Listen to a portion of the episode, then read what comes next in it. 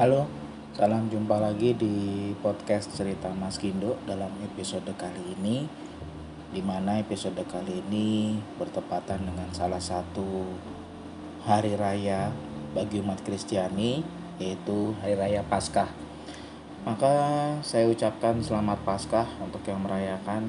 Semoga senantiasa selalu diberi berkat melimpah dan memberikan juga kebaikan bagi orang-orang di sekitar, terutama keluarga, sesama, dan siapa saja yang ditemui. Dan dalam episode kali ini yang berhubungan dengan tema Paskah, kita mau berbicara atau merefleksikan tentang hidup yang baru. Karena seperti kita ketahui dalam tradisi Paskah bahwa Yesus yang wafat atau yang meninggal pada hari Jumat Agung, kemudian pada hari ini dibangkitkan, dan dengan cara yang ajaib yang tidak bisa diterima oleh pikiran manusia, mendapat hidup yang baru dan mendapatkan juga suasana atau cara yang baru juga dalam dia mewartakan tentang kerajaan Allah. Ya, kita tentu memahami bahwa ini tidak bisa dipahami atau tidak bisa dimengerti oleh pikiran kita sebagai manusia. Bagaimana mungkin seseorang yang sudah meninggal kemudian dia bangkit?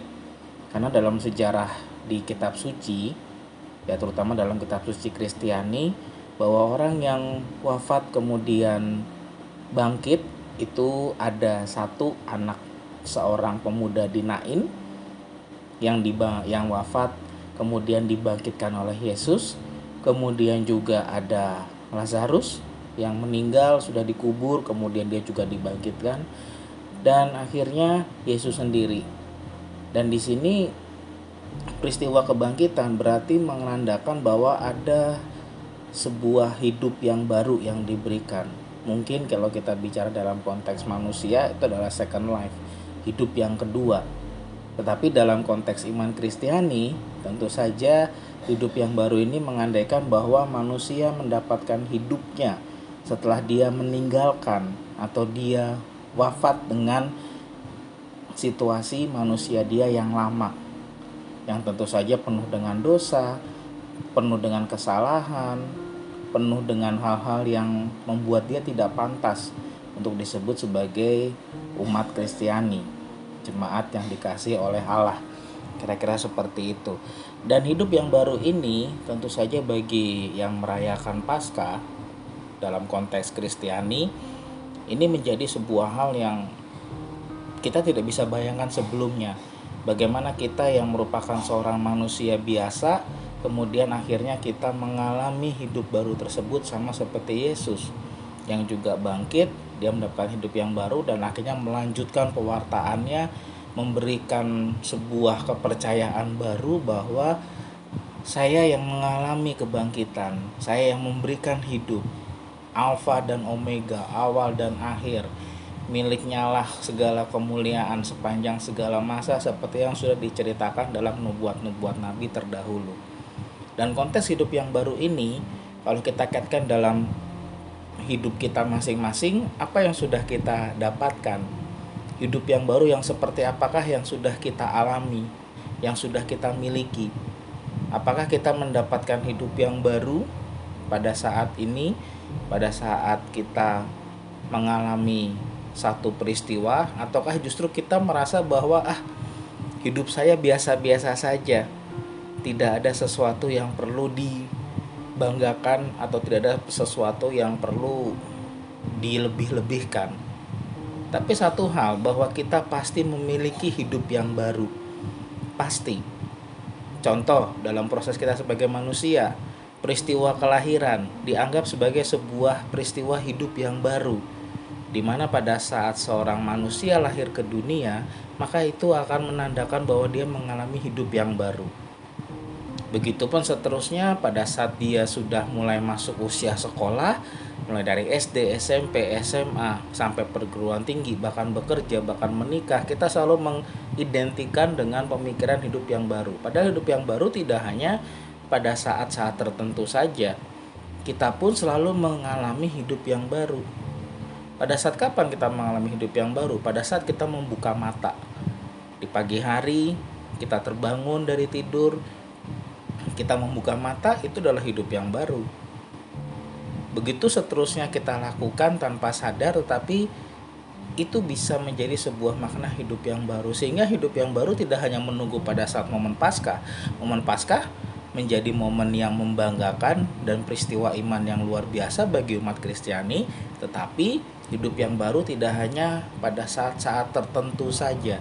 Kita mengalaminya setiap hari, kita bisa mengalaminya, dan satu hal, tidak hanya kita mengalami hidup yang baru saja, satu hal bahwa kita juga harus melanjutkan hidup tersebut. Ada banyak hal, peristiwa yang mungkin peristiwa yang sedih, peristiwa yang kurang baik, atau mungkin peristiwa yang menyenangkan, atau peristiwa yang menggembirakan, yang membuat kita seolah-olah memasuki sebuah hidup yang baru. Tapi tidak hanya berhenti di situ, hidup harus terus kita lanjutkan. Sama seperti Yesus yang dia juga dibangkitkan oleh Tuhan Allah dengan cara yang ajaib, menjadi sebuah mujizat yang luar biasa, tapi Yesus tidak berhenti. Dalam bacaan-bacaan di kitab suci setelah Yesus mengalami kebangkitan, Yesus pun juga menampakkan diri ke beberapa murid. Yesus pun juga mengajar mereka, memberikan bukti bahwa sudah bangkit, memberikan pengajaran, memberikan hal-hal yang meneguhkan kepada para murid dan para jemaat. Hingga akhirnya Yesus kembali ke surga. Nah, itulah prosesnya. Maka di sini kita tidak hanya mengandaikan bahwa hidup yang baru, bahwa selesai, saya hidup yang baru. Dalam iman Kristiani, peristiwa Paskah adalah sebuah peristiwa penghapusan dosa. Kita menjadi sebuah manusia yang baru. Tidak hanya sekedar itu, tapi kita juga harus melanjutkan prosesnya. Kita tidak hanya berhenti bahwa saya sudah bebas dari dosa, kemudian selesai. Kita harus tetap melanjutkan hidup tersebut. Entah sebagai seorang pekerja, sebagai seorang pelajar, sebagai seorang akademisi, sebagai seorang dengan dengan profesi-profesi yang lain, wira swasta atau apapun itu, kita harus melanjutkan. Apa yang baik yang kita alami dalam peristiwa-peristiwa tersebut, ya kita jadikan sebagai sebuah hal untuk melanjutkan, untuk meneruskan perbuatan baik tersebut. Apa yang tidak baik yang kita alami, ya tentu kita simpan, kita jadikan sebagai sebuah evaluasi, kita jadikan sebagai sebuah refleksi pribadi kita untuk kita berusaha lebih baik lagi. Apakah itu sulit? Tentu tidak bisa dikatakan bahwa itu menjadi sesuatu yang mudah. Yesus saja pada saat menampakkan diri kepada para muridnya, Yesus juga mengalami kesulitan karena ada murid yang tidak percaya. Ini benar Yesus, bukan hantu kan? Bukan setan? Bahkan ada satu murid yang tidak percaya, yaitu yang bernama Thomas, yang akhirnya sampai harus melihat dengan mata kepala dan menyentuh luka Yesus supaya percaya bahwa Yesus itu bangkit. Tidak sulit bagi Yesus, tidak mudah bagi Yesus. Yesus juga mengalami kesulitan pada saat meyakinkan para murid-muridnya. Tapi akhirnya karena mereka punya pengalaman iman, interaksi dengan Yesus, akhirnya mereka bisa percaya dan meneruskan berita kebangkitan itu tentang kerajaan Allah kepada semua orang Yahudi.